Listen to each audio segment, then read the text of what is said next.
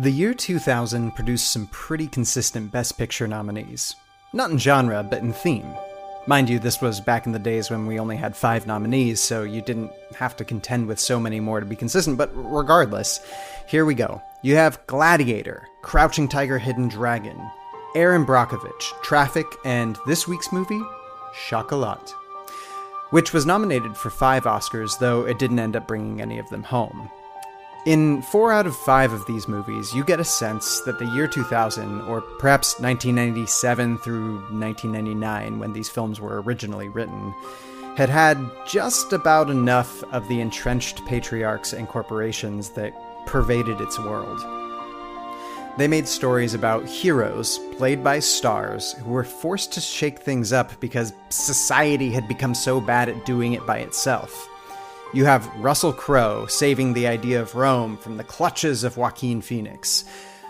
Julia Roberts takes on Pacific Gas and Electric after it covers up poisoning hundreds of people. You have Ziyi Zhang surpassing her master and attempting to claim the Jade Dragon for herself because Chow Yun Fat doesn't seem to be doing anything with it. And finally, in Chocolat, you have a free spirited chocolate maker in Juliette Binoche who battles tradition, religion, and the patriarchal tyranny of Alfred Molina. Ah! Now, underdog stories aren't strange to see in the Best Picture category. But this year is so rife with films that have obvious, larger than life obstacles, which seem to have come into even sharper relief today, that you have to wonder did the 90s know more than we give it credit for? Even Traffic is like, how about we make a movie about every single problem the war on drugs is creating? It's a year where the villains were simple and came from without. They were conquerable as long as you had the right hero to do the conquering. Ah, simpler times. Today's movie, Chocolat, is basic. And, and I don't mean that as a pejorative. It's safe, charming, and gets its point across without much effort. Juliette Binoche saves a town with openness and intuition and perseverance, and of course, chocolate. You can watch this movie with anyone, at any time, during any era, and you'd probably find something to agree about. And maybe that makes it the perfect movie for 2020. It's just a good movie to sit down and watch. It has stirring performances, good direction, an amazing score from Rachel Portman, and what more can you want?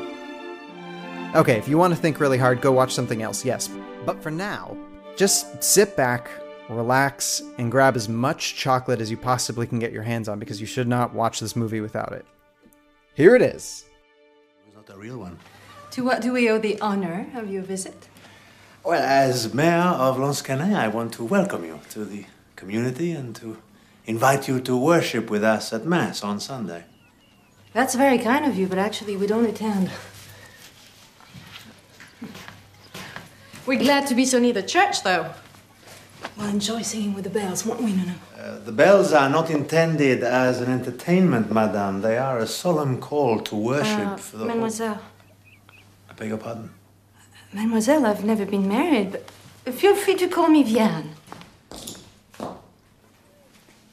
I do hope you'll stop by when I open for business next week. Yes. Yes, opening a patisserie during the Holy Lenten fast, I could imagine better timing. Oh, but it's not going to be a patisserie. Then what do you intend to? It's a surprise. It was sweet of you to drop by. Chocolate. Chocolate. Chocolate. You can keep saying it, but it's not going to appear in front of you. I know uh, you want it to, but it's not going to happen. I just finished the movie. I want chocolate. Mmm, didn't the chocolate look so good? Dude. Or, as the French would say, dude. Dude. Or if you're an, a British actor and you're speaking French, you would say, dude. You sound like you're from London. Yeah. Dude. Do they have good chocolate where you are right now? You're in Wichita right now. Do they have good chocolate? Yeah, they're known for their chocolate, Ryan. They have patisseries? Yeah, uh, worldwide. That's uh what's the Midwest is known for is patisseries. Patisseries and chocolateries. Man, we're going to get letters just for our French. Um, so, you've been to France? I haven't even been off this continent. Oh, well, that's not true. You went to Hawaii. Oh wait, I have. I went to Hawaii, you went to but? I've not been into anywhere European. I would love to go to any of the European places. I have not. I I have very luckily been to France and the the chocolate cakes there. There's these ones that are financiers that are made. I think they are predominantly almond flour. I could be wrong, but there's chocolate versions, and it looks just like the cake that she gives Judi Dench. And oh my gosh, like it's the best. It's the best tasty chocolate thing that I've ever had in my life. Like if I could make it, I would. And this movie's made me hungry. So I know that the bakeries are really common in France. Are the chocolateries very common, or are they special? Um, well, let's see. I I don't know because I haven't really traveled extensively in France. I've just been to like four or five cities, and in each of them, though, there was like a like either a tea house or a or like a patisserie that had like lots of good chocolate there, but Mhm. not. It wasn't like I, I there wasn't one that was specifically after chocolate. Hmm. And this movie is nothing if not historically accurate, so let's really jump into it. Yeah, this movie we're reviewing is Chocolat, Sh- chocolat. uh, aka chocolate. Which I are you disappointed that nobody said chocolat like that in the whole film? What they, they sure they did. They said chocolat stuff. They, they said like chocolaterie. Is this a chocolaterie or is it a confessional? Um, oh yeah, but like it was almost n- not they're Like- very indirect about it. yeah they they like they never really want to they just talk about indulging or she'll like i think they might say like a a hot i think like johnny depp at the end says like I thought you'd never guess. My favorite hot chocolate. ryan when was the first time you saw this film I can't remember. I've seen it at least two times before.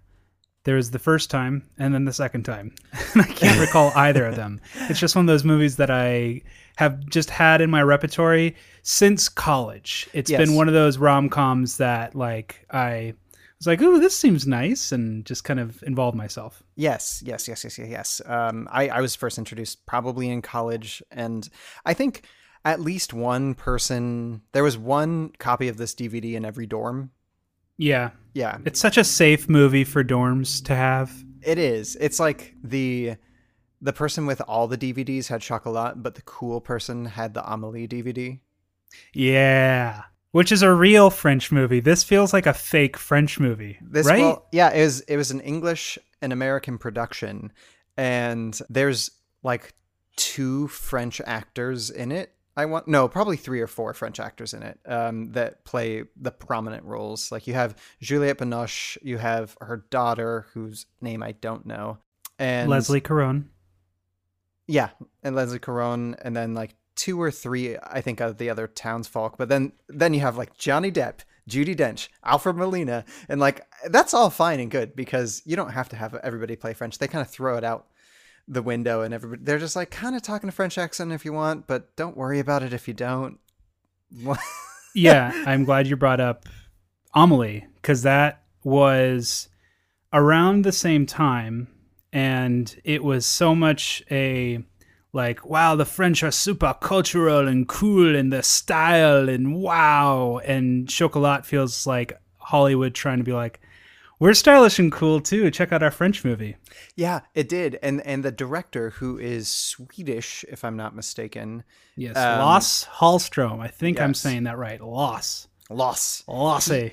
He it's it's like he's seen a bunch of French movies and he's like, "Oh, you know what we need in this? A close up of lips licking chocolate." Like like really really uncomfortably close to Alfred Molina's mouth. Yeah. Um I loved this movie the first time I saw it. I it swept me up in the romance of it. I, I didn't know what to expect, and I was very pleasantly surprised with it.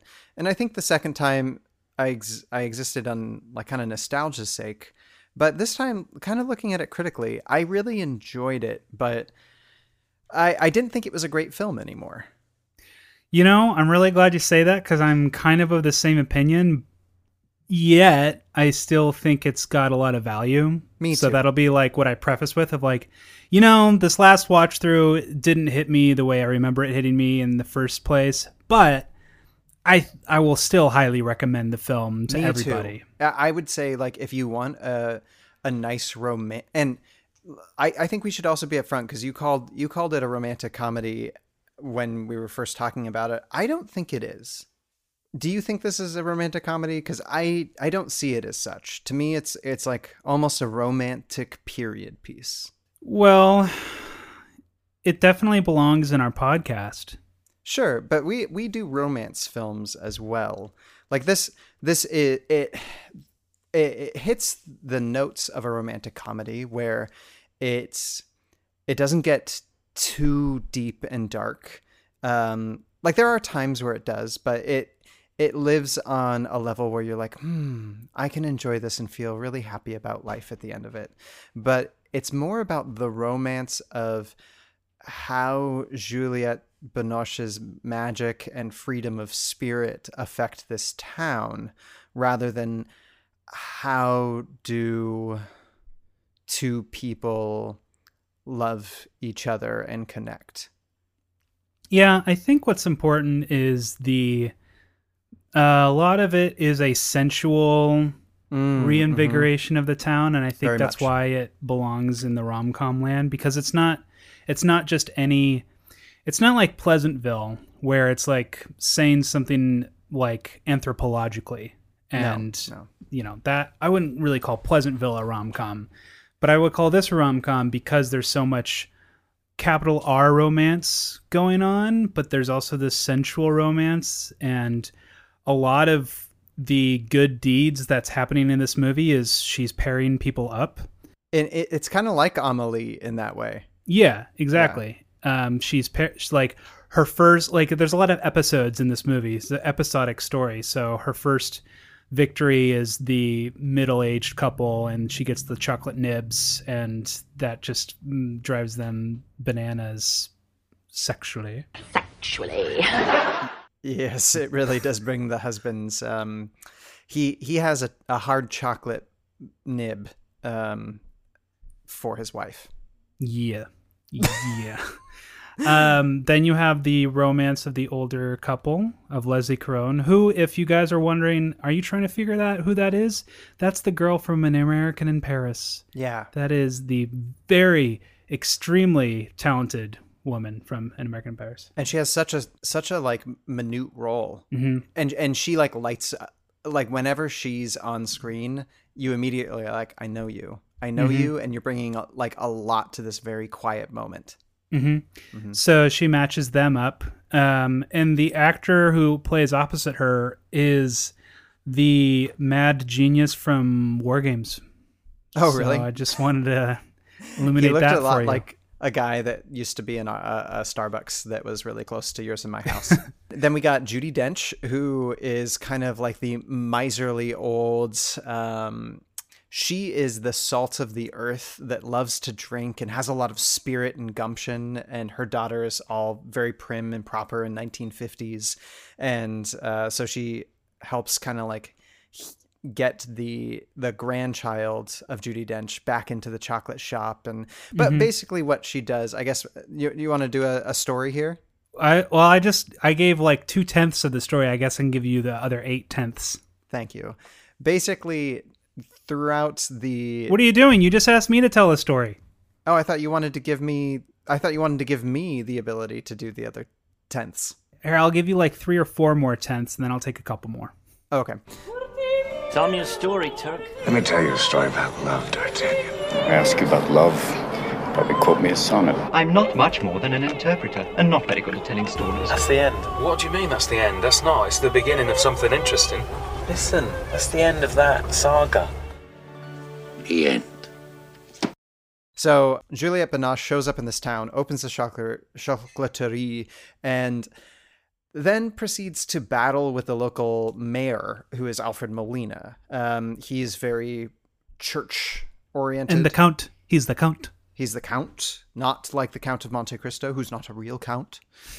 And they kind of butt heads over the fact that she's not religious. And he's like, well, that's horrible. Plus, she's opening this chocolate shop up during Lent. And so that makes it hard for the town to stick to its uh, religious beliefs. And so it's kind of a battle between tradition, masculinity, like perseverance and restriction and stoicism versus Juliette Binoche's kind of like freedom and intuition and uh, togetherness and like acceptance, I guess. Mm-hmm. Yeah. And sensuality, like you said, it's a very sensual film. Yeah, and one of the other big subplots is um, the river folk come to Yes. town, just like Smeagol was of the river folk, and they're very Johnny Depp concerned. is in no way Smeagol in this film, but but yes. you know, the same way that they were concerned with Gollum because he was of the river f- folk. No, in no, the what Shire. are you talking about? Wasn't he of the river folk, Smeagol? Didn't he come? No, he lived no, on the river. His, or no, his he lived. He lived at the base of a mountain, really far away from the Shire, way before like. Um, Yeah, but where'd he find the ring? he found in a he was he was part of the river people. Yes, Yep. but Thank you. But he that's what they were worried anywhere. about. They were co- worried about Gollum No. coming to town. anybody who knows anything about Lord of the Rings, settle down. I got this. Anyway, no, I yes. know the difference. So They- Johnny they- Depp comes to town, and I love that it's it's just a couple years before Pirates of the Caribbean, and they make like four captain pirate captain references in like ten seconds. They do. They really do. I bet he's the captain. What's a river rat? Is it like a pirate? Yeah, you could say that, yeah. You could. Have a look at my treasure chest. I'm Captain Jack Sparrow. The pirates theme was just in my head the whole time. I was like, yeah, I see you, Captain Jack. I see you. Johnny Depp's like, hmm, I like this. I wonder if I could do it on a larger scale. yeah, I can just imagine him going to his agent. He's like, "So just in this movie, Chocolat. I like how Johnny Depp's like normal voice is European, even though he's from America. And he's like, "I really enjoyed playing this role of the captain." Johnny, you were the romantic subplot co-lead in this French film. Yes, I want to be the captain again. It's like you weren't really a captain. Oh, captain. All right, I'll call Disney. Have, have a drink for a while. Ooh, I like that accent. Mm, it's very good. What are you drinking? Rum? Maybe we can make that a part of this. Yeah. Um, Johnny Depp, who is, uh, I think, probably at his, at like this weird peak point for Johnny Depp, where he is both extremely attractive, obviously an extremely talented actor, but he blends into this role in a way that it's hard to see him doing nowadays. Yeah, maybe I saw this in high school because I had a friend who was obsessed with Johnny Depp. Um, and I mean obsessed. Well, not like stalker obsessed, but she wanted to see everything Johnny Depp was in. So I'm wondering if that's when I first saw it because it was such a romantic Johnny Depp movie. Because my, my man, like if you're a Johnny Depp fan, this is like your the movie you hold up of like, why do you think Johnny Depp is hot? And you just hold up Chocolat and you're like, hmm, good enough for you? Hmm. uh, which is true. In this one, he is extremely tasty. And then basically at the end of the movie, what happens, Ray? Um, the Count of Alfred Molina gets very Of the estate Molina.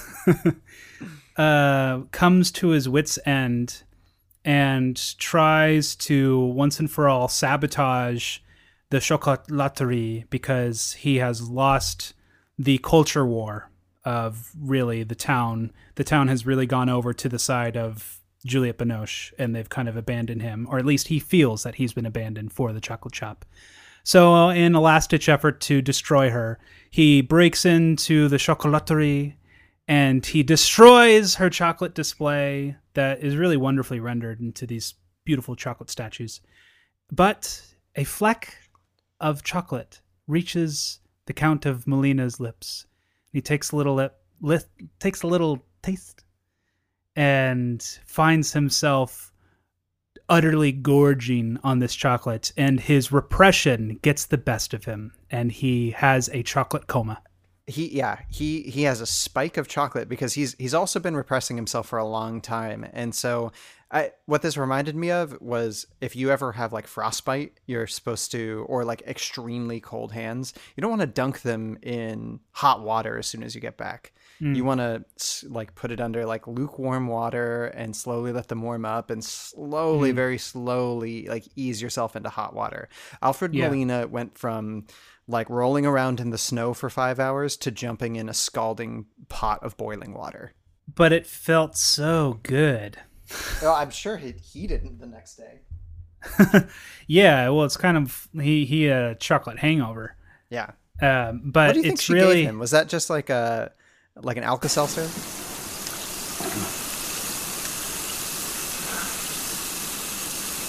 Drink this. I, you know what what it comes down to is this movie is about indulgence and repression and how too much of either can be bad for the soul but a moderate life can lead to something prosperous. Um, and the count of molina is i gotta stop calling that because like yeah i guess he played the character the count of molina. I don't want to confuse people. Um, but you know the count is this like it's kind of would you call this an allegory Yes. Yeah, he, the allegory is this is what repression is. He is repression. And when you are just completely consumed by repression, then it will just lead to unhappiness and misery. And what is misery? Love, company. So he wants everyone else to be repressed with him because that's the only way he can feel comfortable with himself. And this is a really cool movie because um, it, it, without beating you over the head with it, like it does a little bit with the um, the daughter's narration when they first start talking about the town, and she's just like, "This town was like this, and it's always been like this." Um, but I think the filmmaking pretty much covers that. You basically have this little town that is really repressed because its leaders are very repressed, and that really poisons the town. Like um, Josephine, who is married Josephine to, to the bad guy from Fargo. Mm-hmm. To, yes, Serge. Um, she she is extremely repressed because she she's in this town where nobody will like allow her to leave an abusive marriage, and she doesn't know how to leave, let alone doesn't have like no one no one is giving her the strength, or it's all been taken from her, or it's it's just she's she's stuck in this life that she's in and mm-hmm. then J- Juliette Binoche basically helps her and approaches her very directly and um, we'll talk more about that when we get into it but like there's so many parts of this town that are just very sensually and sexually repressed and that comes kind of from the top down this movie is saying and when you're when you are that repressed there needs to be an outlet of some kind. And all of them beforehand are kind of poisonous, and all of them after Juliette Binoche are healthy. Mm-hmm.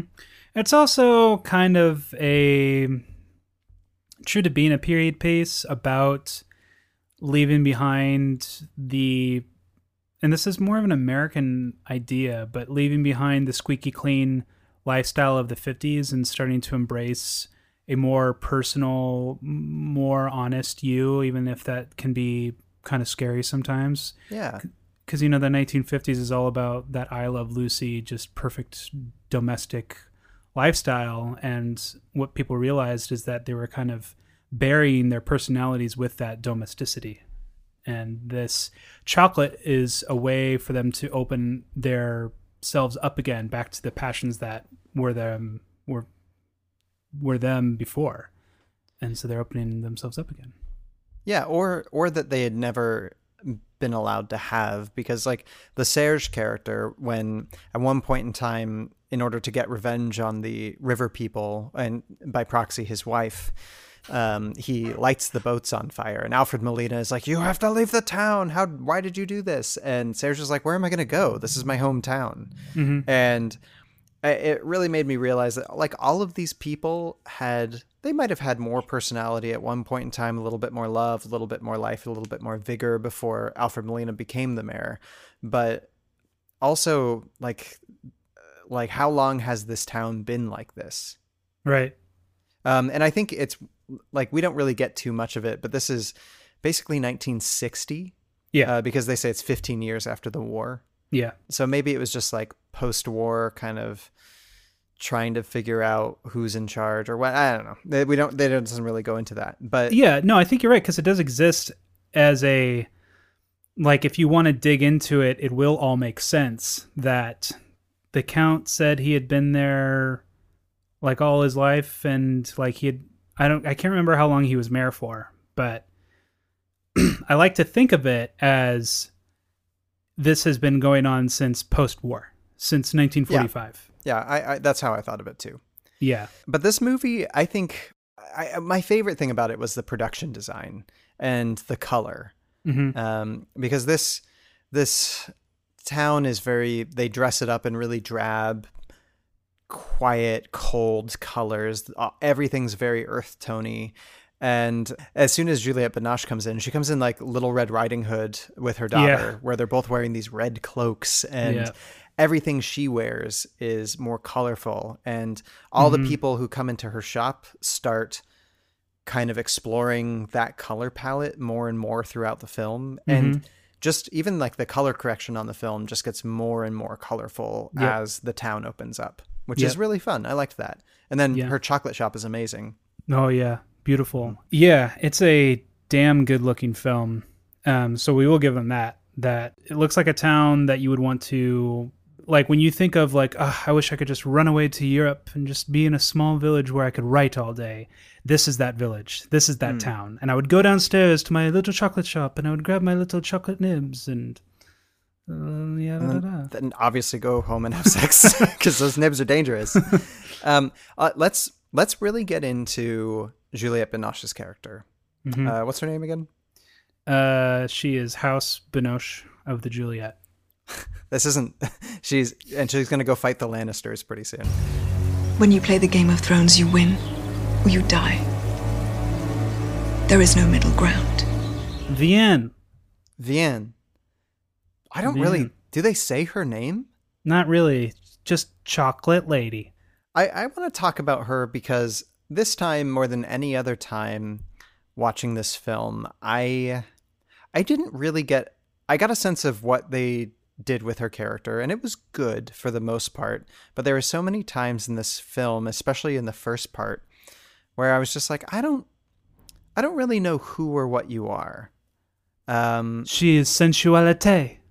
yeah, yeah, and and in that way, she, it's kind of like a fairy tale where Mhm. she's embodying a spirit of a kind. Because we get this whole backstory, story, which I felt was really interesting, where her grandfather like traveled from Europe to somewhere in the Mayan Empire, um, and basically learned about chocolate and uh, married somebody from there who always had to go where the north wind told them and so they're kind of a wanderer and so that was her her mom and so sh Juliette Binoche has been living this wandering life where she just brings chocolate to different parts of the world which is a really fascinating and really interesting character and I love that aspect of her um, you don't really know in the movie whether it's magic or just like this this hint of of extra perceptual intuition or what that like cuz like it's it's um it's like when she when anybody walks into her shop and she spins the old tablet What do you see? I see teeth. I see blood. And a skull. Very dark. Bitter chocolate. That's your favorite.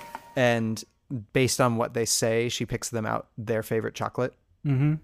and so I, it's kind of magic kind of not magic but what what really threw me off about her character this time was like she like lay back in the cut and be like really reserved or like when she was dealing with josephine she would walk past everybody and go in the back and be like i have to approach you i have to like help you out of your life Josephine?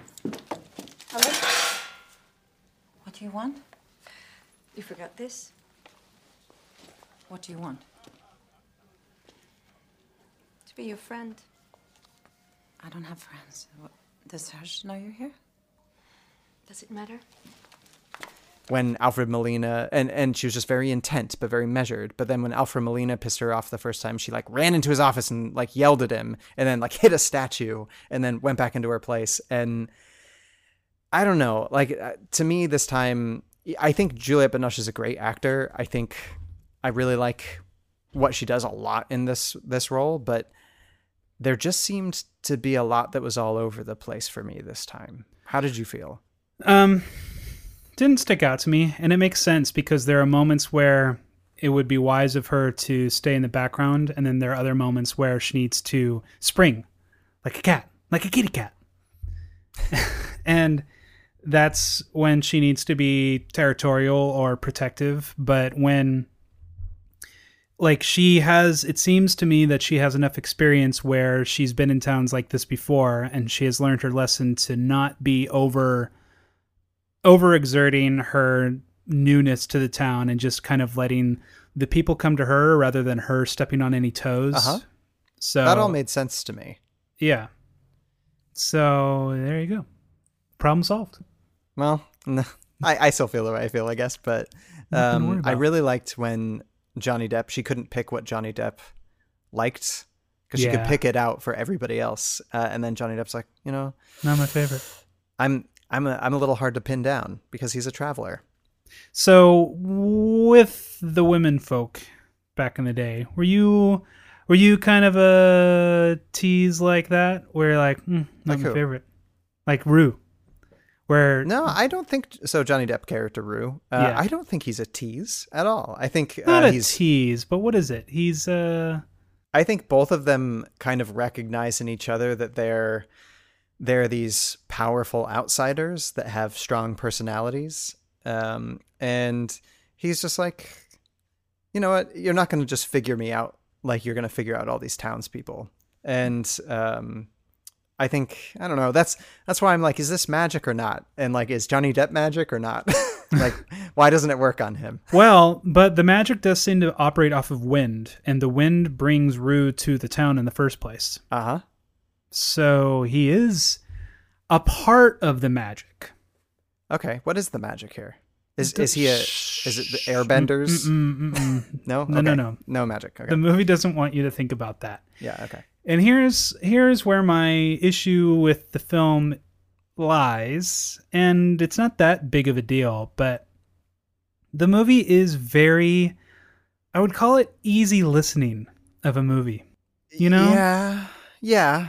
I I mean, it felt like like we had this station back in Spokane, ninety eight point one, um, easy rock, and where it's not like you know easy smooth jazz or something, but it's it's something that you can listen to with your parents, and it's something who it's like I get what this song's about. Yeah, all right. Yeah. the the metaphor I came up with is you're going for a walk with your family and it's a really nice lovely country walk where you're Mhm. walking through the woods and there's hills and stuff and you're going and you're going and then suddenly no one's with you anymore and you turn around and your parents are going at this super slow pace and you're like why are we going so slow and they're like slow down your grandma can't walk that fast and you're like Yes. Okay. And like the story is very pleasant and it's very it's a very nice walk but since we're trying to slow it down for grandma we can't get too far ahead of ourselves and we can't get too fast and we can't get too dense because then it's too much and it's not as enjoyable. Yeah, it's like from the very beginning, we all knew that Alfred Molina would be a good guy in the end. yeah. Um, and like and younger people watching along are just kind of gonna nod along of like okay i can go this pace and some some days you really do want a really easy stroll and you do you're just too tired and you don't want to walk too much but there are other days like when we watched this the other night it was just kind of like i could use a little bit more to work with here because it's it is Yeah. the the story is very surface level and again there's Like- nothing wrong with that it's just no, uh, but uh, okay. I think this is what you're pointing out right now. Actually, comes to a head with what I was talking about. Um, about Vivian. No, what's her name? Vianne. Vianne. Vianne. Um, also, I th- is it ch- chocolatier? Wrong, sir. Wrong. i don't know um, Judi Dench, who is fantastic always and especially in this movie. I think she, for me, she, I mean, she was nominated for an Academy Award very deservedly for Mm. this role. Uh, like, she doesn't have a ton to do necessarily, but she acts the shit out of it, like always. Mhm. She says at one point in time, Who the hell are you? um, and that's kind of what I felt about Juliette Binoche's character because and and not necessarily the character itself because she's basically a force of nature coming into this town and I like that about her but there's this really beautiful relationship that she has with Josephine, right? Where Josephine is the character who's being um, beaten by her husband, and as she's described by another um, person in the town, she walks at the beat of her own drum or something like that. Josephine Muscat. She waltzes to her own tune. Mm-hmm. Where she's just a little manic all the time, and she's manic because she's in an abusive, horrible relationship. And I mean, I've I've been in a relationship like that before. You don't act like yourself, and that's all good. But Juliette Binoche, like, busts in the door, like, like the way that they write those scenes and their dialogue together.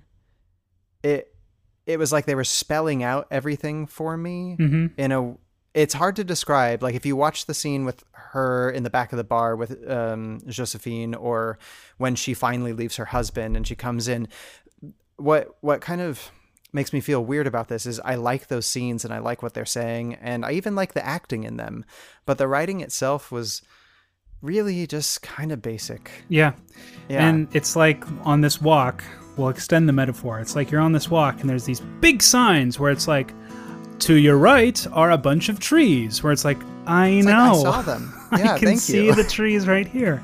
And then your grandma comes up right behind you. She's like, "Oh, look, trees!" And you're like, "Exactly." I, I didn't. Right there. I wasn't necessarily on board with this metaphor when you first started. I was like, "Where is he going with this?" But it's it's really got some legs. Uh, nothing against my grandma because she's actually way more story literate than I am, and she's like a huge sci-fi nerd, and she's not like. This Wait, person. really? Yeah. Is it is it Grandma Graves? Uh, uh Grandma Freeman. Oh. Uh, yeah, she, yeah. So uh, I am not putting down all grandmas, but in my metaphor, not all grandmas. in my metaphor, it's when you're with that kind of grandma that needs things spelled out and slowed down, which is why it works on such a broad scale. But since it works only on a broad scale, it's kind of disappointing for us younger people who are just kind of like, huh, what else you got? Know, but I think I think to a point, but when I watched this in college, I was just like, yeah, romance this is exactly what I need. And maybe it's because in college I was I was looking for romance so badly and uh, like this movie is filled with like really cool relationships between women and it's got like such a diverse kind of like crew of characters. Mm-hmm. Like everybody's kind of got their own little story and that's really fun, but this time it just didn't hit me the same. Well, I think it's because it's still a well-written story. Like, let's give it the it's credit. a good story. Yeah, it's Yeah. it's got a lot going on. There's just not a lot to it, and that's okay. Yeah, I feel like yeah, we're both like, true. uh, Which, which not to spoil it, but I'm I'm we haven't even done this bit in a couple weeks, but I'm gonna firmly put this in the mid tier of um of Mhm. rom coms romances. It's it's one that I don't think is a great film, nor do I think it's something that you should just like only put on when you're doing something else. I think it's like Yeah. that thing that you watch every once in a while when you want to feel happy and really you shouldn't watch this movie without chocolate because what was wrong with me? I didn't have it. any chocolate when I was watching it. Ugh, big mistake. I like that Johnny Depp is from Ireland in this because I don't I don't know where this is set. I think it, it looked like Brittany, but I don't know. Um, and you know you can access Brittany from the coast, which is cool. But like uh, last time I was traveling in France, there was a bunch of like Irish influenced places that we were at. Uh, but like, So did he being- go? Did he start in Ireland on his little riverboat and made it all the way down to where they are? Yeah, sure. You can like the the Thames isn't like too crazy. I'm sure you could figure that out. Hmm. Yeah. Good on Yeah. you. You know who they should have cast instead of Johnny Depp? It would have been equally effective. Colin Farrell. Yep. Yes. And I was just sitting there. I'm like, why am I not looking at Colin Farrell? Well, that's for me to decide, isn't it?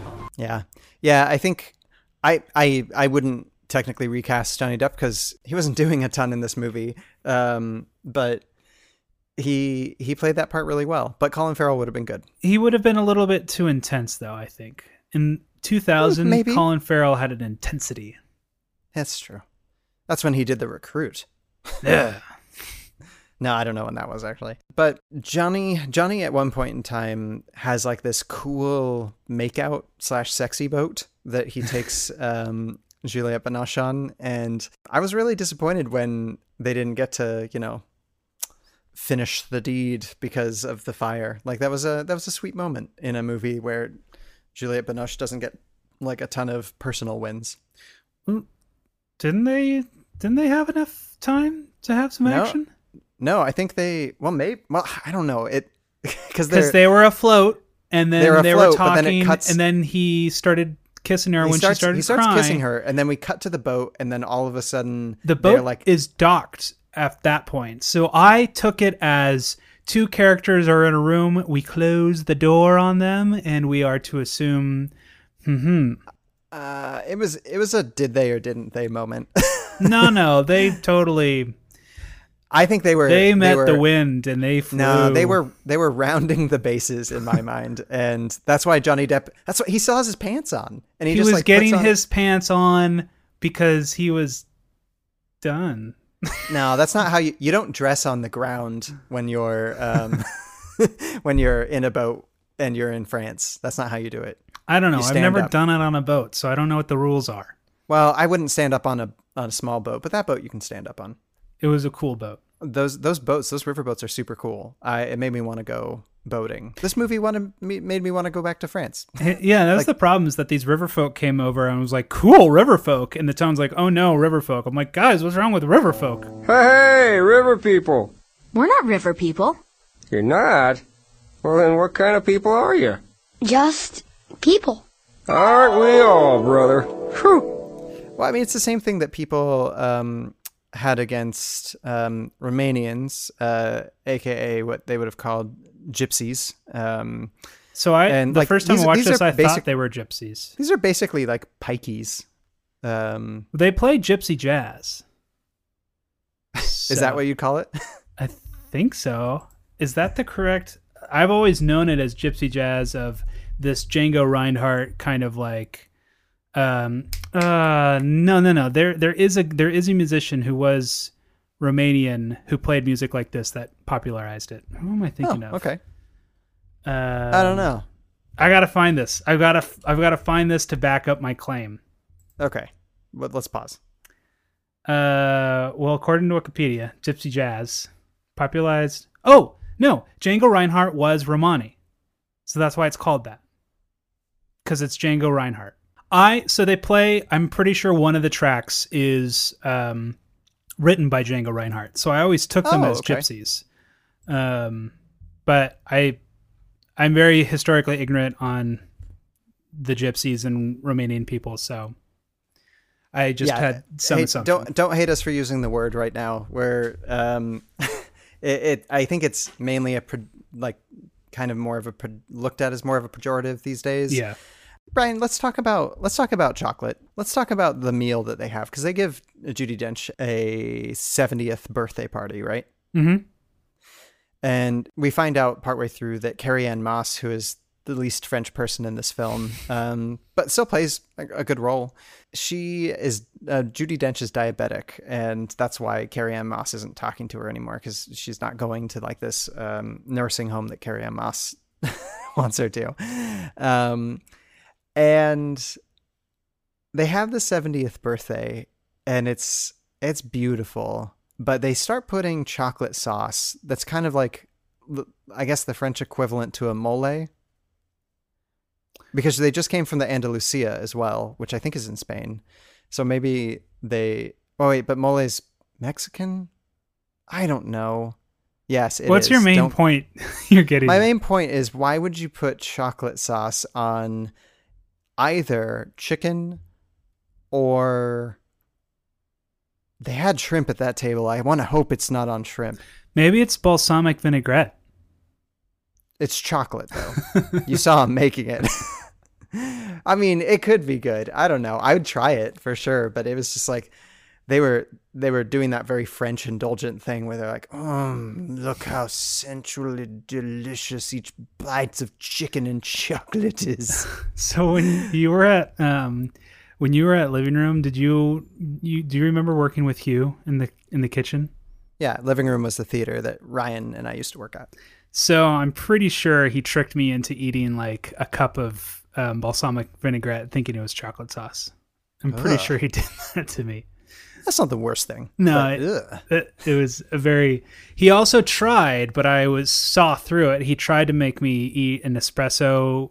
You know that the espresso discharge when you pull a shot and you have that like cake looking thing of the espresso grounds. Mhm, mhm. He tried to get me to think it was a little chocolate cake, and Oh, he he put was dangerous. He put like whipped cream on it, and he's like, "Huh." And I saw right through. I was like, "Not again! You tricked me once. You made me eat balsamic vinaigrette thinking it was chocolate. I'm not going to do it again." I know where where he works these days. Maybe we can do something to him. But, um, So that's why I'm wondering. It could have been balsamic vinaigrette. It could have been Sure. something else. I don't care. Now here's here's my other issue with movies like this, and it's entirely not the movie's fault. I do not care for food movies. Um, Sorry. Yes, you do. Some of our favorite movies are the trips. Yeah, but those those shots are meaningless to me. Okay. And I'm just entertained by it because the trip okay, so everybody, the trip movies are Go see the trip movies. They're freaking great. they're a series of movies with Steve Coogan and Rob Brydon, and it's about two men Romantic comedies. romantic comedies, two men middle aged who kind of like each other, kind of hate each Kinda other. hate each other. They're rivals and they kind of want to one up each other as funny people. Come, come, Mr. Bond. You derive just as much pleasure from killing as I do. Come, come, Mr. Bond. Do you get dressed as much pleasure from killing as I I'm do. saying that bit. All right, no, I'm just saying, just don't caricature. Try and do it real. Come, come, Mr. Bond. Shut up, don't tell me how to act. Uh, well, I bloody should do. Why? Because sometimes you tend to sort of, you know, crank it up a bit. You know? Yeah, Turn the whereas volume you are widely regarded as the king of understatement. All right, I would do it like this. Come, come, Mr. Bond. Do you get just as much of. Come, come, Mr. Try and get the lines right. All right, As, a, as, a, as a rule, it's Okay. more effective if you Okay. if you don't okay. fluff the Okay, line. but I'll deliver it with a nice bit of understatement. And so it, the trip is that these movies are about these two guys who go on these uh, restaurant tours, whether it's through the north of England or through Spain or through Greece or through I think France is the other one. And they they're on assignment to kind of review these restaurants, but along the way they have this banter that's just hilarious. These are some of the funniest movies ever made. Um, so go check those out. But a lot of the shots in those movies are it's very foodie driven, where it's just like look at this. Because this. they're am- going to review all these restaurants. yeah, and it's basically if you took Chef's Table from Netflix and you threw comedians into Chef's Table, that's what you would Yeah. have with the trip. And like Sarah loves shows like Chef's Table, and I'm just kind of like, cool. A, I'm never gonna eat that ever. Uh, B, I have like a notoriously poor palate. I just I'm not very good at detecting taste, and so the things I like are really sharp. Like I like good cocktails and I like good coffee drinks, but I can't detect subtlety. So anything that's like very well crafted foodie stuff, I'm just like uh, it'll be completely lost on me. I'm yeah, sorry, but this don't is bother. chocolate, man. Some nice dark yeah, so. Yeah. chocolate is close enough where I'm just like, yeah, that looks good. but that hot chocolate looked so delicious when they were pouring it. It's so thick. That's my favorite kind of hot chocolate. Yeah, but this definitely belongs in the genre of the foodie genre, and does, I'm yeah. just not. I don't show up to that. Sorry. No, I get it. I I, I enjoy watching um things. I, I enjoy watching food. I guess it's not it's not one of my preferred genres, but I get that. I get why that would be boring ish. Yeah. Or uh, unattachable. It's kind of food Um, porn, and I don't. I, do you understand why people like watching? Sarah's gonna kill me. She's like, you did you not enjoy watching all of Chef's Table with me? It's like, no, no, no, it's good, it's good, it's good. What I like about those shows is like the genius of the chefs, and I think this movie is the same thing. Whereas she, Juliet, there's there's a personality behind the chocolate, and I think that's really cool. Yeah, I love that. Because I love how she can, like each of these pieces of chocolate that she's making. It's not only an art; it's also something that she cares about. But there's like a magic to what she's doing, Mhm. and I love that about her character and the chocolate itself. Like, um, if you like, give me a Miracle Max's pill any day. That's a miracle pill. The chocolate coating makes it go down easier, but you have to wait 15 minutes for full potency. And you shouldn't go in swimming after for at least An, what? an hour. Yeah, an a good hour. Yeah, and I think that's what's good about this allegorical storytelling is that chocolate is a metaphor. Is that is that you know when my hands on your grease gun? That's very subtle. It's isn't a it? metaphor, Brian. It's just a bit weird, Roger. What exactly are you doing with that car? Because you know you you eat your salads and you eat you know you do what's right it's prim and proper. Chocolate doesn't bring anything necessary to the table. You don't need chocolate to live. Ah. Or do you? Ah because it's the joy of life that Exactly. you're missing out on if you don't have chocolate Yeah. exactly. And and that's the problem with uh, too much repression. Uh, it just uh, leads to you're missing something. You're you're you're you're not living a full life And I, just to bring it kind of back to like our podcast and why we're doing it here, we have this this lack of romance that is brought in uh, to conflict with chocolate, like as you're saying, as an allegory for like it's it's almost something. It's not preternatural isn't the word I'm looking for, but it's it's something raw and visceral, and it's part of the earth, right? It's Mhm. something that it's almost exoticized um, in this film as being something magical that can change a world around. And I think this genre in and of itself um, exists and is marketed towards women more so than it is towards men because a lot of times, especially in American society, women are looked at as being the ones who are more sensual or more more vulnerably open with their um, emotions than men are. And this is like this comes directly from especially the 1950s and so having this movie set during that time period was really interesting because it it allows all of these characters to kind of find that that wonderful romanticism inside each of them Mhm. um, and Yeah. brings everybody to more of an equal footing. And johnny depp is like kind of the masculine version of that in this film. Yeah when's the last time you read some hemingway I think uh, three or four years ago. I started rereading his short stories um, just to kind of get back into. I really like the patter of his dialogue, um, but I started reading his short stories, and I started with um, the Short Happy Life of Francis Macomber. Oh, that's such a good story. Um, that's what I thought, and then I reread it, and I was like, oh, no. "This feels problematic to me." And I actually changed my mind again, and it's not problematic. But while you're reading it, it does feel like Hemingway is making a case for his tradition of masculinity, of power and toughness, and cowardice is a like fatal flaw and is not allowed in the masculine realm. And the masculine Just ideal because is that- Francis Macomber i- is shot, That Like, he's a coward. being brave when he is. I, I guess so, but he was. He Yeah, he was. That's part of his Yeah, yeah, character development. He's he at first is a coward, and the story is basically like, look at this coward, like look at this not a man, like, and the hunter is like, look at this real man who's a hunter and is powerful and all these things. I'm just like, ugh, this just feels what we're now trying to disassemble, like you and I with a podcast like this of like, that's not masculinity. Masculinity isn't like power. It's not about toughness. It's about lots of other like yeah, power is part of it, but it's also me being vulnerable and being open and honest. Well, and I, I can. I actually have something really important to say on that. Um, I was thinking a lot about this because you've been watching Miyazaki films recently. Yeah. And uh, in in my opinion, Miyazaki is one of the greatest proponents of romance alongside masculinity. Mhm.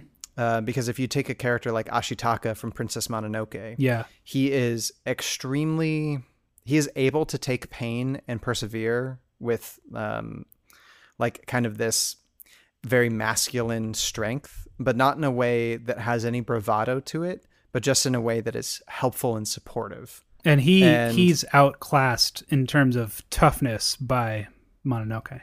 or at least uh, in terms of um, ferocity. Yeah, yeah, um, yeah, and and wildness. Um, and I, I think Miyazaki is a really good place to start if you're if you're ever looking for those male characters who have a sense of vulnerability yet have um, like masculinity is something that obviously exists on a spectrum um, but I really like the the kind that he encapsulates in his characters in his films. Yeah, and I also want to be the dad um, from my neighbor my neighbor Totoro.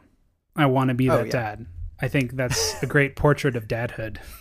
Yeah, Of it, it really is. Thanking the trees and all that. But, but what I realized when I finished the story is like, okay, okay, maybe maybe he's not trying to actually talk about masculinity. Maybe he's just trying to talk about power. Um, and Perhaps maybe he's just taking a broader view, and maybe we misread him and started applying this masculine ideal to it because the powerful characters tended to be men, but in that story, it's actually the woman is the strongest one. I don't know, because like I she is. Um, I I always thought that, especially in his short stories, um, Hemingway seemed to be taking the piss out of people who were who were trying to be masculine. Like Francis Macomber is at the end of the story trying to prove how tough he is, right? Yeah.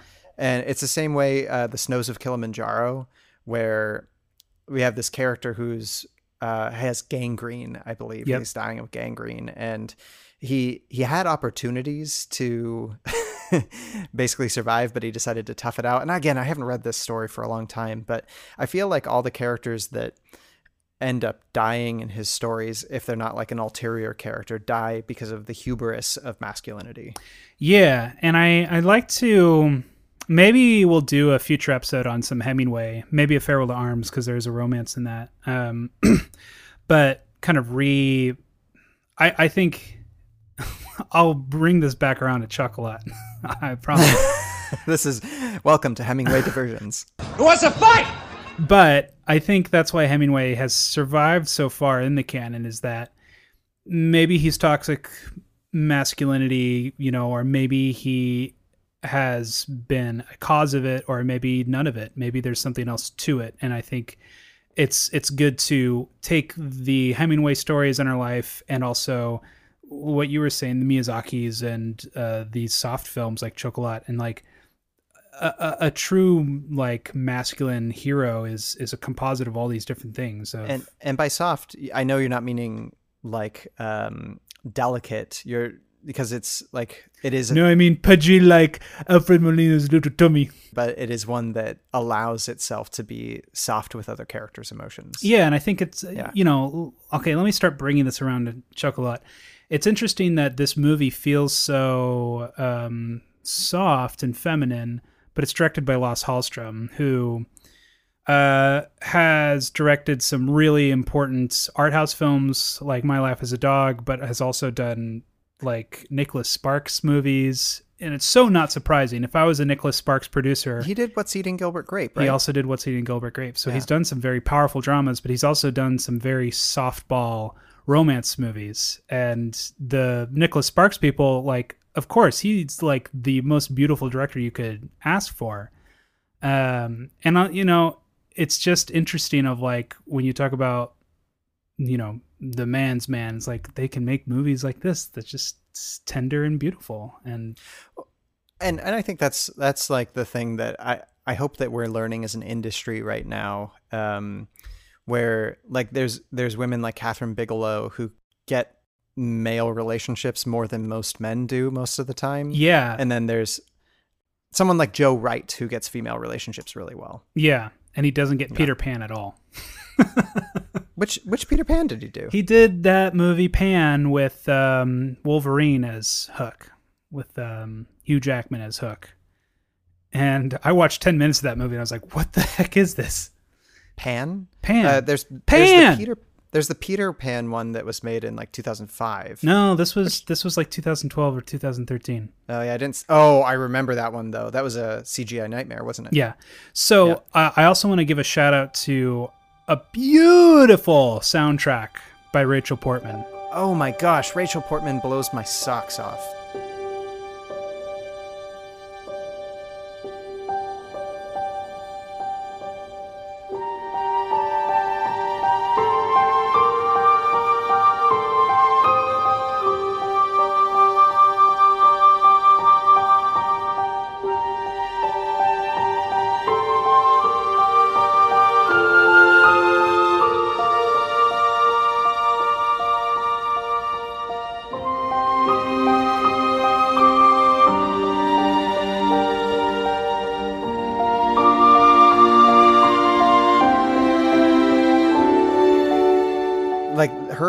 Mixture of piano and strings is just. I I, I listen to her music probably once a week, and it was so good. I I don't care for the French stuff, like the Django Reinhardt, like do Mhm. do do Yeah. do do do. That's fine, and you know you got to be in a mood for it. But like Rachel Portman's scores are some of my favorite. Yeah, I like listening to that. I like listening to the other Lasse Hallstrom partnership they did was uh, Cider House Rules. I don't really care for the movie, but the soundtrack is The soundtrack is great. wonderful and it's really good writing music. And We both have that on our writing playlist. yeah, and I just wonder, it's a strange thing. Where are all the women composers? Why aren't there more? I think about that all the time. I actually wrote to Jessica Curry, who's an English, I believe she's an English composer um, who writes for video games. And I, when I found her, I was like, oh, cool, another female composer. And it was also really good, which made me very happy. But there's not a lot of them out there that I know about. And so that's kind of what I've been trying to educate myself on last year. It's really bizarre. Mhm. like I feel like there's a been a lot of talk about equalizing the director field for women, um, which is great, but it's just kind of like why aren't I wish there were more female composers. I, I want more Rachel Portmans. and there could be there could be that we just don't know about because they haven't been hired on the films that we've listened to and you know that's that's slowly changing but we we will we'll see how that goes we'll we'll try to be uh, avatars of that in in our own work avatars isn't the right word but you know what i'm saying Yeah, and I, I think um, it'll be interesting. I want to run into more movies where we'll see plot lines and kind of ask, why did a man th- have the qualification qualification to tell this story? This feels much more female driven, and I, I think that's also been slowly starting to be fixed because I just watched uh, Something's Got to Give, which is directed, written, directed by Nancy Meyers, and she was partnered with um, Charles Shyer, who did Father the Bride. right Mm. So the Father of the Bride movies are really focused on George. Like that's who- really the focus of that. But um, something's got to give. It's Jack Nicholson and Diane Keaton, but it's really Diane Keaton's story. And I think that's precisely because Nancy Meyers made her avatar be Diane Keaton and just kind of wrote herself into the story. And just it was it's a very auteur driven movie.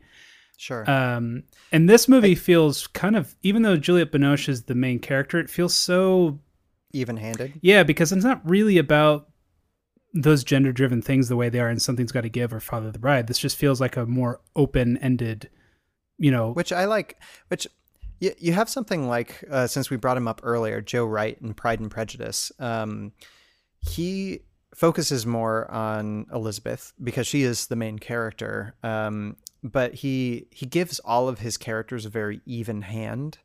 And Mhm. this is something that we talk about a lot um, when it happens when a director is able to come into a story and say, all of these characters matter and I can get on their level.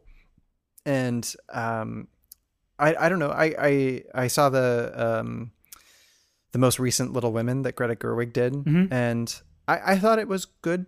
It, it wasn't my favorite of the Little Women, but it was good. But having having had it done by Greta Gerwig, the the thing that I loved about it was how inside the heads of the characters we did get. Mhm.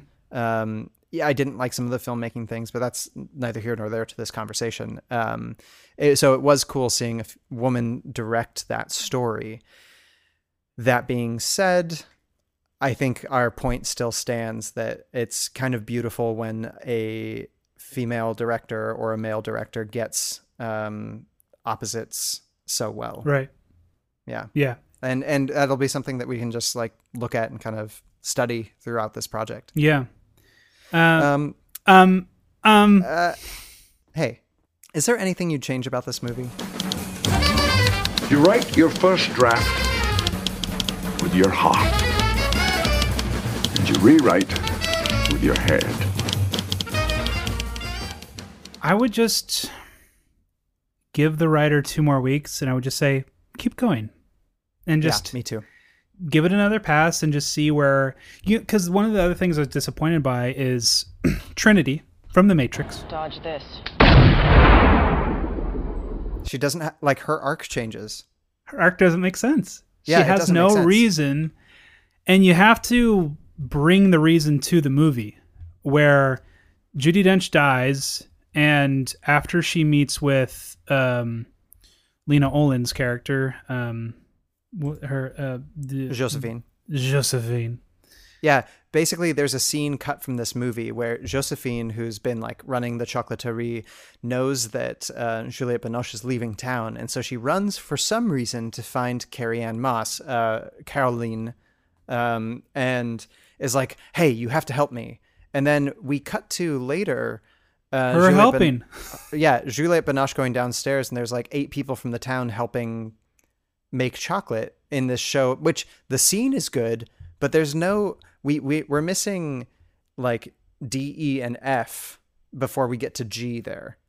Like there's Because yeah, they got the count right where they showed his whole arc where he got to this breaking point and had this, you know, uh, comeuppance or whatever you want to call it, and that was fully written. But you had a couple key characters where they were of the same like arc of like they had a lot of different issues that needed to like you know hit a breaking point and it never hit the breaking point suddenly they just switched sides it's either a problem with the writing or it was cut because the movie got too long. I'm I'm not sure which, but um, that's my last note. What was Carrie-Anne Moss's arc? Yeah. And my head canon is well, my mom just died. She died not having a great relationship with me. If I'm going to keep going like this, the same thing's going to happen with my son, and I'll not have a relationship with him either. So Yeah, maybe I should yeah. change my tune. Yeah, and uh, we saw her kind of already there when she was fixing up her dead husband's bike for him, but could have been better. Um, Ryan, what Oscar are you giving this movie? Hmm. Well, what what does that mean? What time is it? Oh, so it is time for Ryan and Kelly's rom-com Oscars. You're either the guy from Little Mermaid or the guy from Beauty and the Beast. Oh yeah, Lumiere. Yeah. Yeah. Um. Oh man, what am I gonna say? What am I gonna say? What am I gonna give it? Best Molina. Okay, last time you gave a best Kevin Kline, or not last time, but a couple times ago. Uh-huh. Um, you really think this is going to be Alfred Molina's best work? Yeah, because I can't think of. Another time we'll run into him. i no, we will. There are several other films that he's. I'm I'm up. reserving that. I I Yeah. don't think this is, necessarily the best Molina. Okay, I'm going with best Molina. sounds like a lazy Oscar to me. but you know, what movie were we watching? So, um, I, speaking of Molina, though, I'd love to see him play a mob boss. I don't know if he ever does that, but like him in that big black coat with that mustache and the slick backed hair, I was like, you're you could be scary. Um, Mhm. I think I'm going to give this movie. Um, I I.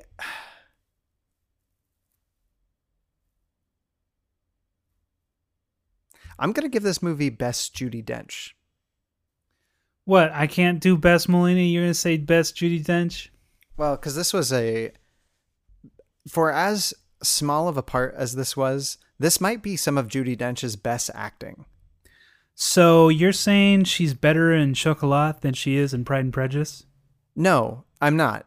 Oh, you're right. Dang, she's not.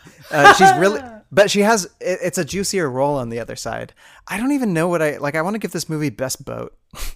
um, Uh, don't um, give it best boat. There are a lot better boats out there. like generally I know exactly when I'm watching the movie what Oscar I'm gonna give it. Um, you know what? this is really lame, but I'm just gonna say best chocolate. it was really good chocolate. Like I was well, hungry that this counts whole Willy. Wonka out. We can't watch that now. No, best food. Well, that's definitely No, not say best chocolate. Say best chocolate. Okay, best chocolate it is. And I know I know my answer to the next one, but I want to know if you do. Who would you fall in love with? Juliette Binoche times a thousand. Okay, tell me why. Um, Juliette Binoche has always been my f- European art house crush. Mine too. um, she's in this movie called Blue, uh, which is by a filmmaker called named Krzysztof Kieślowski. It's really good. It's a wonderful drama, and it's one of the inspirations behind my film Emily, which you made with me, um, starring Rachel. That was our guest last week, Two weeks ago. two weeks ago, and um, yeah, I've always been a little bit in love with Juliette Binoche, no matter what. Yes. So, Th- I mean, that's that makes sense. She is not only gorgeous but extremely talented, and like like I said, I had a couple problems with her character, but I I can't fault her too much for that. Like that's me being very picky. Um, I'm going to say Johnny Depp in this film, um, and I'm going to give it to him for one line. I mean, he, he was great throughout this. He couldn't dive. For somebody who lives on the river, when he jumps in the river after her, he just like throws himself Cannonball. at the water. And you'd think somebody like that could just dive like a fish, but apparently not. But he says, I'll come round sometime and get that squeak out your drawer. When he and it's that, like I was the like, sexiest "Oh moment in any rom com that I've seen. Oh my! Like talk about an talk about a metaphor, Ryan. Talk about talk about a euphemism. Um, and that was pretty sexy. And he's he can fix a door, and he's really nice. And he's you know he's just trying to survive in this town. He's trying to bring his his like friends like one of the little kids around she has a tummy ache and so he brings her around and they're looking for like something to help her tummy and uh, it's just it's just great i, I like Mhm. johnny depp a lot in this movie Yeah, um, can't blame you. Uh, runner up. We don't do runner ups often, but I'm going to give runner up to Lena Olin, who plays Josephine. josephine um, who also has this kind of je ne sais quoi European sultriness to her that I'm kind of uh, wowed by. yeah and and she was good in this this movie like like i said i think i i just didn't i i think she played her part really well i just didn't like the writing around her scenes as much but um Didn't you get the sense that a lot of the scenes, the way they played out, you can imagine reading the novel version and yes where Which chapters this would is based end? on a novel Right. And it felt so like like when uh Serge comes by and tries to break in the door and all that. When she knocks him over the head with the pan and she has a little one-liner and they laughed and laughed and laughed and I said and the end of the chapter is now. And we would cut to the next scene. It's like and I could just imagine this like easy reader you know this is the kind of novel that would fly off the shelves for man this feels so guilty of me i feel guilty saying this but this is kind of like the middle age li- this is literature for like middle-aged people i feel so classist saying that like Yeah. i'm really sorry that sounds really bad the way i say it but no, you know no, what i but mean I, I, I hear what you're saying. Like if you're if you're choosing to if you're choosing to read something that's a little little bit more poppy and a little less dense, yeah, this is this is that. almost a beach read Sure. almost No, no, this I think this is a beach read. Um, like for instance, there's the line that Josephine gives um, uh, when she finds out that Juliette Binoche is packing up, and she says, "Was it all a joke?" And that line doesn't make sense. She she the actress pulls it off well, and it's a well delivered line. But she's mad because she's leaving, and she's like, "Was everything you told me a joke?" And it's like that line is nonsensical. It gets the emotion across, but it's nonsensical. Mhm. Because like the thing that she taught her was, you know, stand up and break away from something that's unhealthy for you. She didn't say like I, I, don't know why she said that. And so it feels like something that somebody be like, Yeah, I get what you mean there. And I don't need to think any harder about it. But I unfortunately was thinking harder about it this week. So Yes. I'm being classist. well but let's let's look at the story at large and like what's the big message being driven home and it's this message of repression versus indulgence and you know too much of one can lead to the other um and that's kind of it everybody like the priest gives his homily and he says like directly like let's not talk about like who we exclude but who we include and let's not talk about what how good we are by what we don't do but what we do do And it's a great lesson, but it's like he's talking to the Sunday school, not the people in church. and you know i think there's always a place for that no matter yeah, what me too. and but it's just kind of like it's you're at the end of the walk and the tour guide was like and we just walked you know such this beautiful loop. Did you see all the trees? And did you see all the flowers? And you're just like yeah can i go home now? Like the walk's yeah, over and then the narrator who has a microphone in the background, they're like, and and that was me. I was the daughter the whole time. right. But the priest it, it it's so in line with what the movie was doing. It's just like of course the priest is going to give it like drive it all home like in case you missed any of it this is the whole point of the story that you were you were experiencing. I thought um, just before we move on, I thought it was because there's a last lesson here at the end of the movie where Juliette Binoche has been like every single time she she comes to a town, she moves on because that's the way of her her family. And at one point in time, she's been carrying around her mother's ashes for a while, and uh, the daughter spills them on the or like the they get spilled on the staircase, and Juliette Binoche opens up this um, these ashes to the wind and she lets the wind take them. And the narration is like you know what? She's not going to move on to another town. That's going to be somebody else's problem.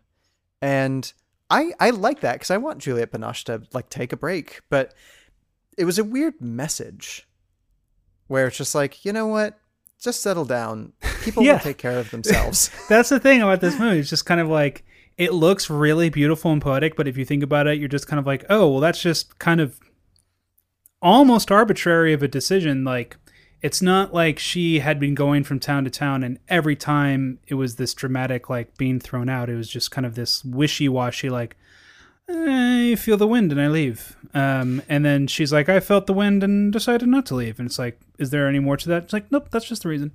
I mean, at one point in time, the daughter's like, "Oh, it's happening just like last time," or is it going to happen just like, la-? which is like a little hint, I guess. Yeah, and it's you know the the more practicality of it is that you know her daughter's tired of being a nomad, and Yeah.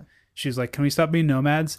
And that's kind of what it feels like. It's just kind of like, and then we decided to stop being nomads. I feel I feel like what it what it should be is oh here here's where we can rewrite the movie. Instead of it's somebody else's problem somewhere else, say, you know what? There's a lot of good that you can still bring to a place when you're there.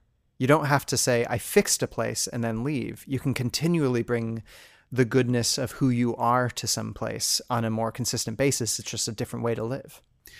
Yeah, I like that. I think what the movie does have that we should give it credit for is that ultimately she stays because she has found a family in the town. And because she doesn't know where else to find Johnny Depp. yeah, it's like he can't find me if I'm not here. um, but that was I did like that moment of Josephine getting the town together and like, come make chocolate, show show Juliette Binoche that we love her, and that's what happened. But I didn't get a sense of did you not have that with the other towns, and like did you sacrifice a family every time you left that you were leaving behind a kinship that we just witnessed every Yeah. single time? and just because like that town was just not there at the exact right moment to make some chocolate with her. Yeah, and so it's just kind of like I need more reason for you to stay. Yeah. I need a bigger, more thematic, more character driven reason other than well these people are a good family now. And yeah, it felt like there was some history there that we weren't getting and it felt underdeveloped. But again, that's not Yeah, what this movie's okay. about. Yeah. It's like, hey man, this is just a movie about chocolate. What else do you want? um, and the other thing that I really loved about this movie was um, you had a lot of different kinds of female relationships, which you know in in the movies that we've watched, um, every once in a while we'll get that, but um, this one really struck gold with that, and so that was like the other unique thing. I But does it pass film. the Bechdel test? Yeah. Does it? Uh, like a hundred Does times it? over. Does Yes. it? They talk about not a man. I feel like yes. I feel like a lot of the subplots involve trouble with a boy person. Ryan, let's just take Judi Dench's character, huh? What's her problem? She wants to connect to her grandson. Yeah, but that's that's one of her problems. But she's also somebody who has like snuck out and she was telling a story about like sneaking back into the house and having a conversation with her mom and then she talked about her problems with Carrie-Anne Moss. But and she snuck out to see a boy. Um, I well, regardless of uh, you're you're searching for something here, but I can guarantee you that like every other scene is like people talking. It, it passes the Bechdel test with flying colors. Mm. I'll I guarantee you. Do you want to like? We'll go to the Bechdel here. I'm going right now. I'm Okay. gonna go to the BechdelTest.com and I'll see how many times it passes. I didn't. There's a website. Yeah. Bechdel test. Bechdel test movie list. Yes. All right, let's check it out. I'm gonna say control. Like I I feel like you weren't paying an, enough attention. no, I just started thinking about it. I don't see Chocolat in this list. oh, list all movies. That's because these are like just new films. Where do you see list all? It's on the bottom. Oh my gosh, there's so many movies on here. Just control F. Chocolat. Found it. It's got a green check mark. Click in the movie. The movie has passed three of three tests. Thank you. Fine. So not only like, and it's not just three times. That's just the three tests that they had to check. um, I like going. I highly recommend you go to BechdelTest.com if you're ever looking for a movie that that passes. Um, I'll have to say also, I uh, so I have my screenplays up on a couple different sites now, and you can tag your screenplays with not only its genres, but it's like it's minutia. Like, does this have a mystery element? Is there magic? What kind of magic? And there's stuff about like representation on all of them now. And there's one there's like, does it pass the Bechdel test? And you can click yes or no. I don't really. Sorry, I don't really care too much for the Bechdel test, even though I gave you a tough time about it. because there are so many movies that fail the Bechdel test that I feel are very feminist films. Um, it's That's fine. It's it's not it's not saying that they aren't. It's just a an overarching theory. Yeah, it's just like it makes sense in a in a Star Wars where it's just kind of like, huh, there are a lot of guys here, where there's the balance is wrong, you know, like it doesn't make sense to have a lot more guys than girls, and it's always like there's Mhm. always a token girl in a Star Wars. Sure. um, but there are other movies like um, our movie. Um, no, let's not use our movie. I want to use a movie directed by a woman because I feel feels uh self promoting. I don't have a movie out the out of my back pocket, but usually romantic dramas, the female characters are talking about a man because that's the conflict. Is that there's a problem with a man. Hmm. And I feel Yeah, like but- in but s- but some- that's the same thing. Is that you have Serge, you have the Count, you have the boy is not the problem, but he's part of the conflict. Is that she can't see the boy, and then you have the middle aged couple where the problem is the man. So all the problems are derived by the men, which I think is logical. Men are trash and they do cause problems. Hey.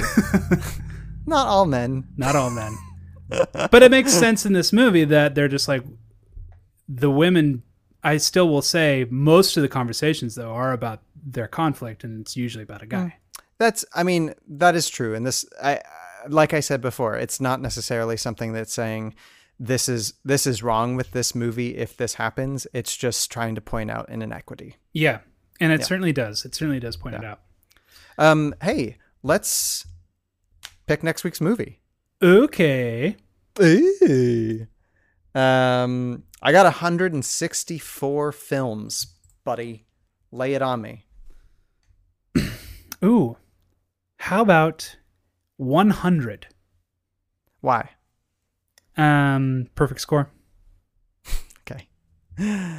Oh, great. Are you ready? This is a really this is a really cool test of what we've been talking about this whole time. Um, swear I'm not making this up. This is Frances Ha. Yes. Yeah, which is great because we have like a Noah Baumbach written, co-written with Greta Gerwig, if I'm not mistaken, starring Greta Gerwig, who has gone on to direct her own stuff. This is going to be really fun. Hell yes. Hell yes. Yeah. Um. All right. Well, hey Ryan, where can people find us? Oh, Romcom Gents on the Instagram and the Twitter and the Facebook. Just search Romcom Gents. Same And with send us uh, an- Gmail. Yes, yes, yes. Send us a Gmail at romcomgents at gmail.com anytime about anything that we've said or didn't say. Just let us know. Please let us know. Don't don't let us sit here just sitting in our French town forever. Let us know your feelings. Let us know how you felt about the movie and the people inside of it and the people who talked about it. I don't know. French Town sounds nice. Man, didn't didn't the French like I think this is something very French, but they were like all chill until they weren't. Yeah. You guys lost your chill. And besides that, rate and review us on Apple Podcasts or any podcatcher of your choice. Just give us give us some love if you liked what you hear. Uh, give us some chocolate too. Send it to us at. uh, and um, that'll be it. Whoa, Ryan, you know what? I really wanted to ask you anything romantic this week? Oh, oh, romantic things happening. I took a picture of my son's uh, hand, and it looked nice.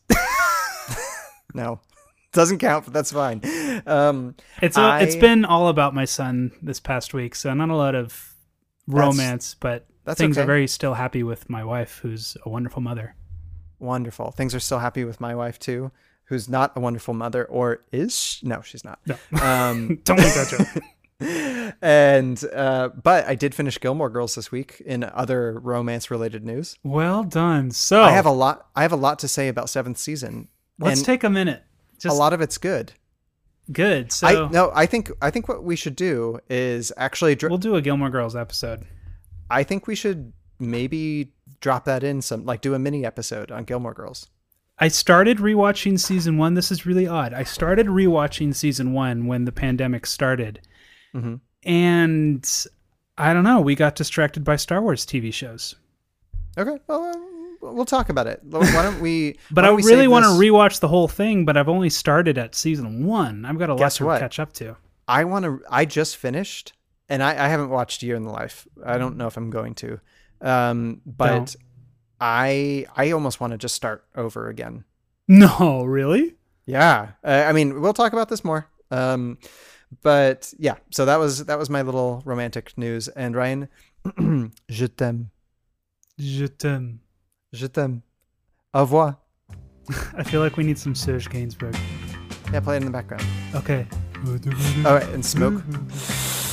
Ah, it's a beautiful Tom River. Ah, Johnny Depp. Ah, Juliette Binoche. Film Ah, my boat is on fire. Oh no, I shouldn't have put my cigarette on all the gasoline. Oh, no. Oh, haha. No, no. Sorry, France. hey, we love you, friends. We love you. We love you, and je t'aime.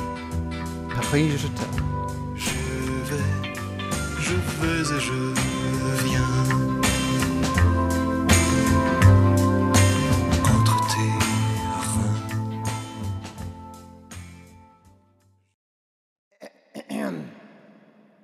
And this is where we will say a goodbye.